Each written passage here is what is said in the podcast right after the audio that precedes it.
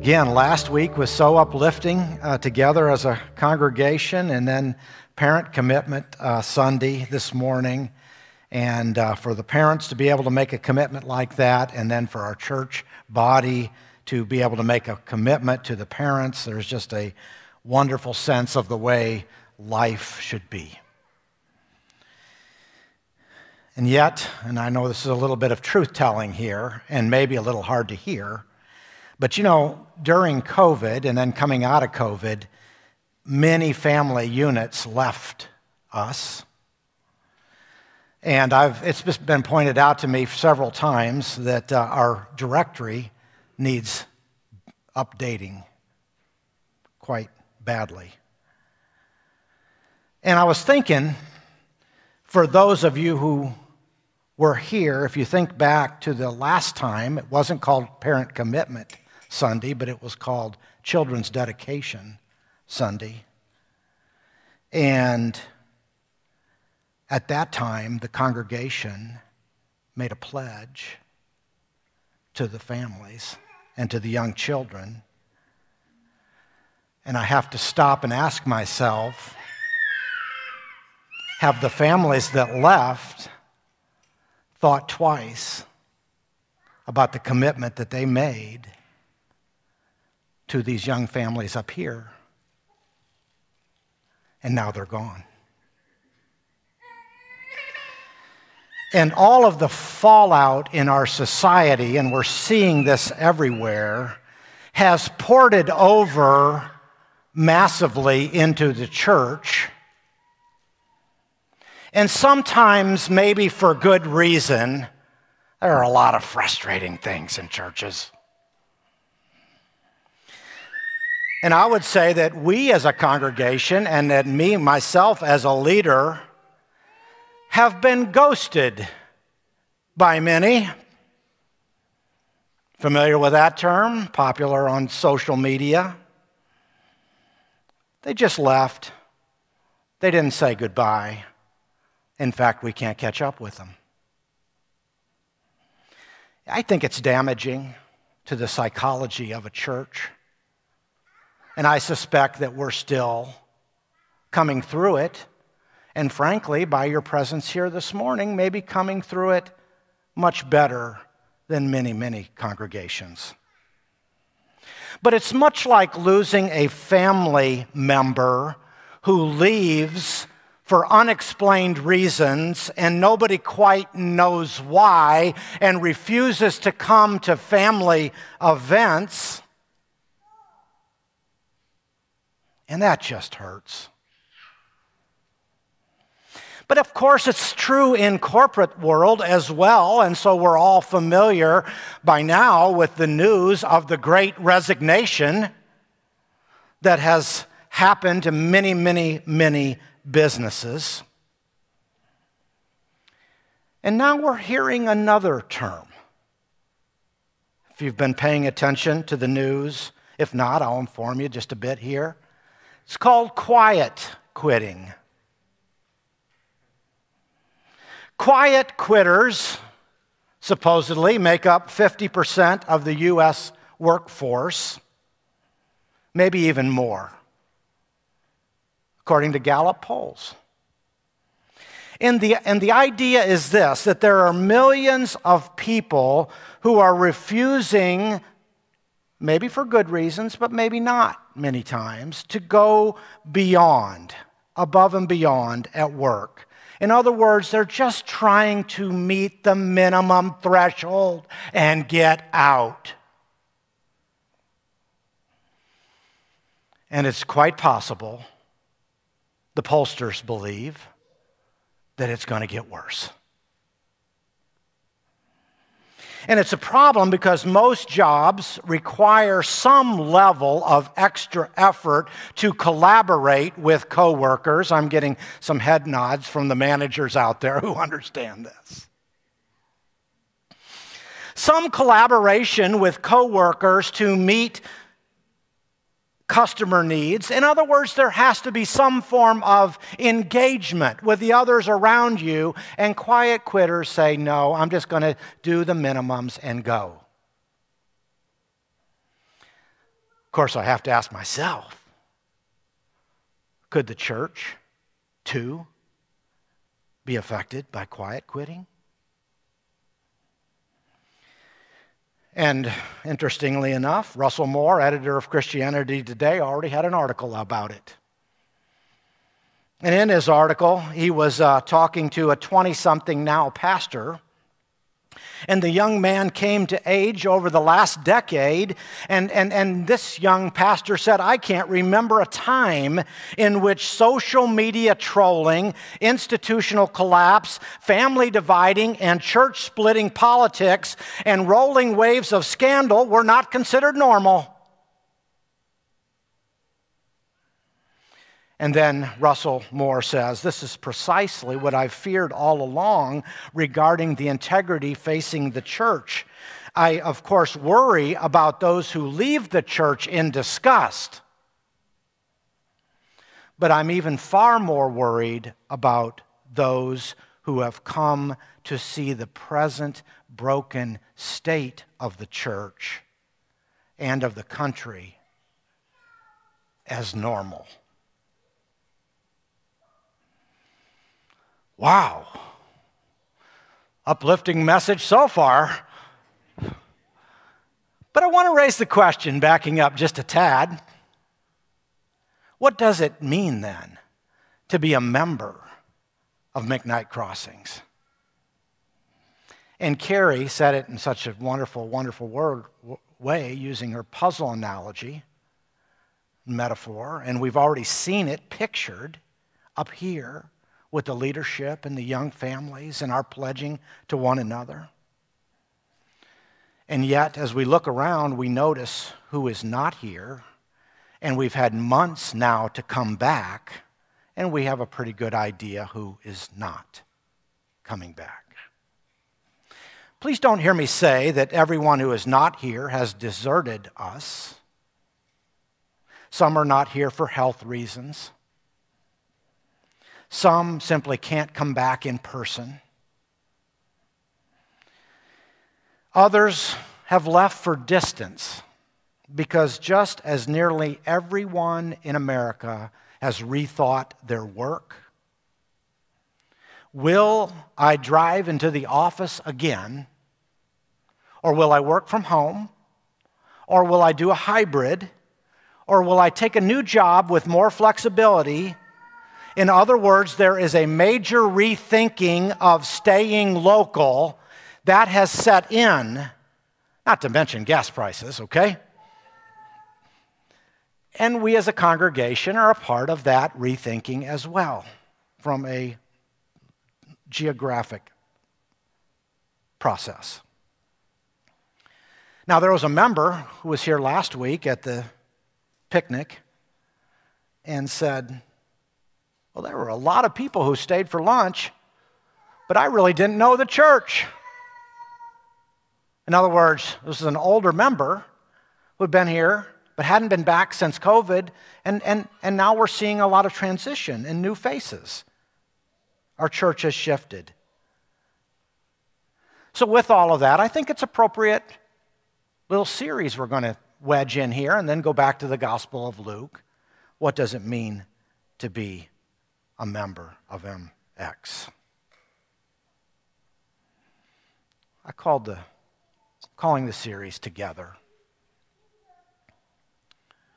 And I believe in that request for membership or talking about being a member.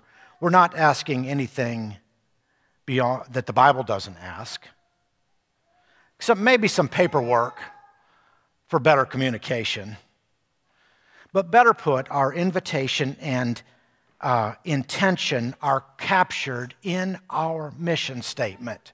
We want everything in this congregation and in the life of this congregation to flow from this mission statement, welcoming others into a growing relationship with Jesus Christ. This is what we're doing. This is what we're about. Now, traditionally, the membership process has worked something like this. A new family comes in and visits for a while, and then maybe the staff and an elder or shepherd couple meet with them, and they go over things like the mission that we just saw up there, and our values and our doctrines and our ministries and, and our, what our leadership looks like and what, what, what Sunday morning looks like. And then we have some member expectations. So I would like to hit on a few of those. And, and, and some of you now have been grandfathered in because you didn't come in you came in before the this membership process was, was put in place. You've just been around a long time, so you're just, um, you've been grandfathered in. But we call them member expectations, so maybe that would be good, even for those who have been grandfathered in, or particularly for you to hear what might happen as we sit down with a new family unit and what we might expect here at McKnight Crossing. Now, this is not everything that's in the new member packet, which is quite a few pages and a lot of nice pictures, and I'm not going to show all that this morning of, of, of, of our leadership and this and that. But here we go. The first one is to live faithfully. And the second, participate regularly. The third is to serve eagerly. The fourth is to give generously. The fifth is to speak positively. And the sixth is pray continually. You see what I mean? Those are all things Jesus calls us to. Let's look at just a couple of these this morning. Live faithfully. That seems benign enough, doesn't it? I mean, maybe even a bit boring up there. Easy to say, but hard to do. But our point here is that our intention is that, first of all, you are a follower of Jesus Christ. Your first allegiance, in fact, is not to this church, it is to Jesus. And, but derived from that allegiance to Jesus comes your commitment to this body of people. But to live faithfully is to take the call of Jesus seriously, the first expectation of membership. And it assumes that, that you have put your trust in Jesus Christ, that you have turned away from your old life, from your life of sin, from a life in the world that you've accepted, as Carrie has already helped us to see this morning, the cross of Jesus Christ as central to your identity. And then you've been baptized. You've been put into a relationship with, with Christ and with God and have been given the Holy Spirit, put, putting away the old and putting on the new, receiving the Spirit, the Spirit of Christ. Live faithfully. I want to give you a signature verse for this. And I love this verse Ephesians chapter 4. Paul is speaking, and he's speaking about himself as he's in, imprisoned. But he, so he says, as a prisoner, even though he's in prison, I'm a prisoner for the Lord. He says, and I urge you to live a life worthy of the calling you have received. The call is not my call. The call, first and foremost, is not the call of the leadership of this church. The call is from Jesus. He's called you into his life. And now, as a response to that, can we live a life worthy of the calling that you have received? I believe that's the same call that Peter heard. That is the call that Matthew heard. That is the call of the woman at the well. That is the call of the man born blind. That is the call that Zacchaeus heard. That is the call of Paul on the Damascus Road. It's a call into a new life as a follower of Jesus. And in this, we're pledging Jesus, you're my Lord. Take direction of my life. Be in charge of all things. And it's a lifelong process of learning it and relearning it and relearning it. And it's not easy. But so far, so good. Let's go to number two. In our member expectations, we call it participate regularly. That's, again, sounds a little amorphous. But I mean, here's the point who can live the life that I've just talked about, the life following Jesus Christ, alone? Who can do it alone? I don't think anyone, really. We just aren't wired that way as social creatures. If there's anything I learned coming out of COVID, it's just, it's just that I can't do it alone. I've had to have the help from many of you here. As much as we love our electronics, we're social creatures, and in the deeper parts of our soul, we understand this. But we see it in other areas of life. No one commits to a sport or to the military or to be a part of a band or a choir or a play, tries to go it alone. We know better. And yet, at the other side, I want to say, I understand life is hard, and our schedules are full, and our energy is often low, and our resilience is down, and somehow times our health is not so good, and our ability to see beyond our own needs is limited. That's why I, I don't want this to be a scolding, particularly of those who are here. But to live faithfully and to participate regularly. And how often we, off, we treat the church assembly.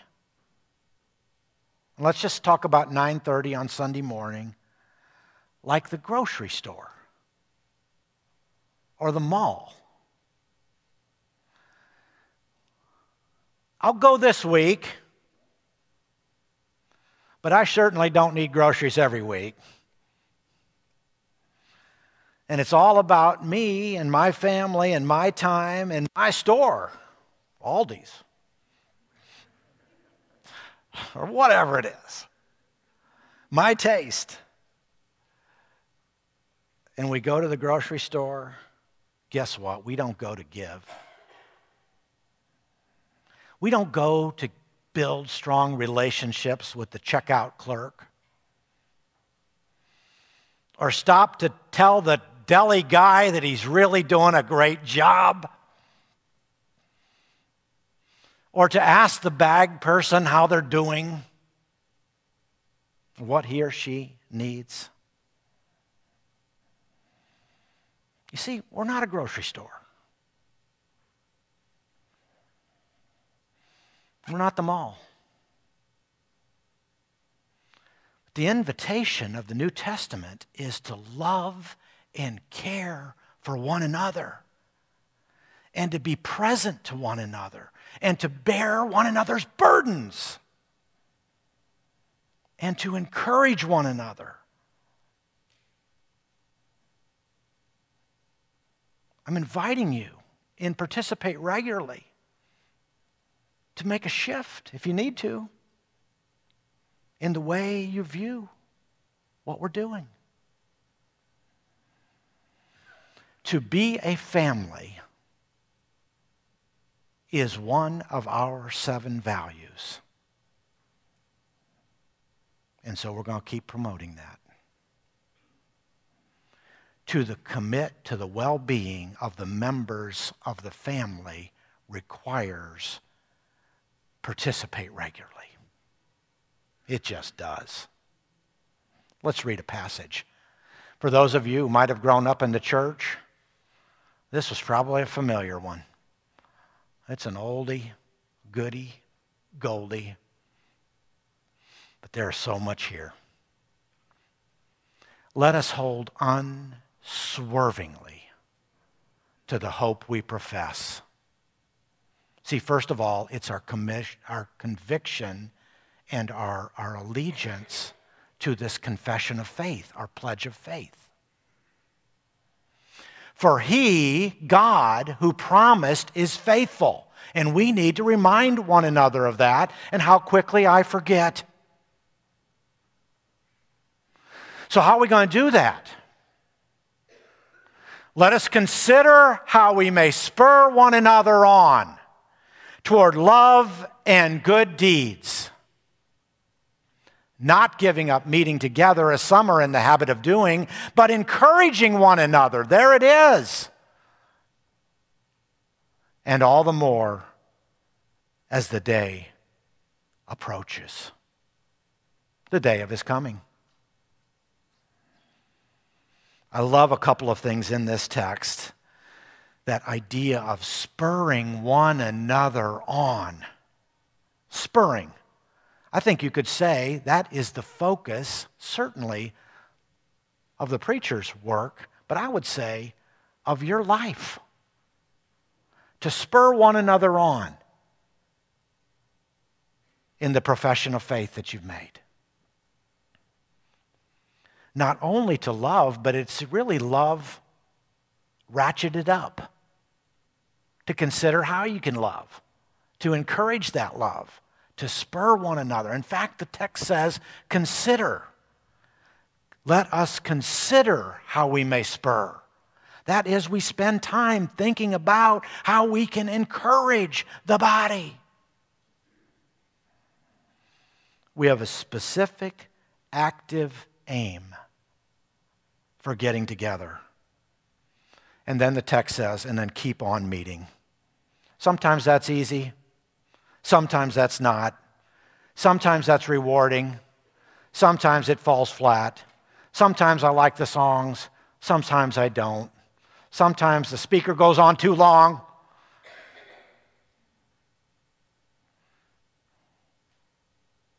You see, some, even in their day, had fallen into this dangerous habit of not meeting. But the number one reason that we meet is to encourage one another to put our trust in the promises of God. That's what our text says. Now, Jeremy gave me a good analogy, and I'll be close here. This week, I was we were talking about the sermon a bit, and he he was saying, you know, online dating, it has just exploded. I think most couples meet these days online. Perfectly good way to meet a, a potential mate. And you can start a relationship with an online dating knowing a great deal about another person. And so that's a win. But I will say this no healthy relationship wants to remain a digital one. At some point, we want to move beyond. We want to be together. We want to talk face to face, see face to face, connect face to face, sometimes tell the truth while we love face to face. We need to be encouragers of one another. It's a new day. We've made a shift in this congregation. We can pretty much see who we are going forward. I like the direction we're going. I want to remind you of what it means to be a member here at McKnight Crossing.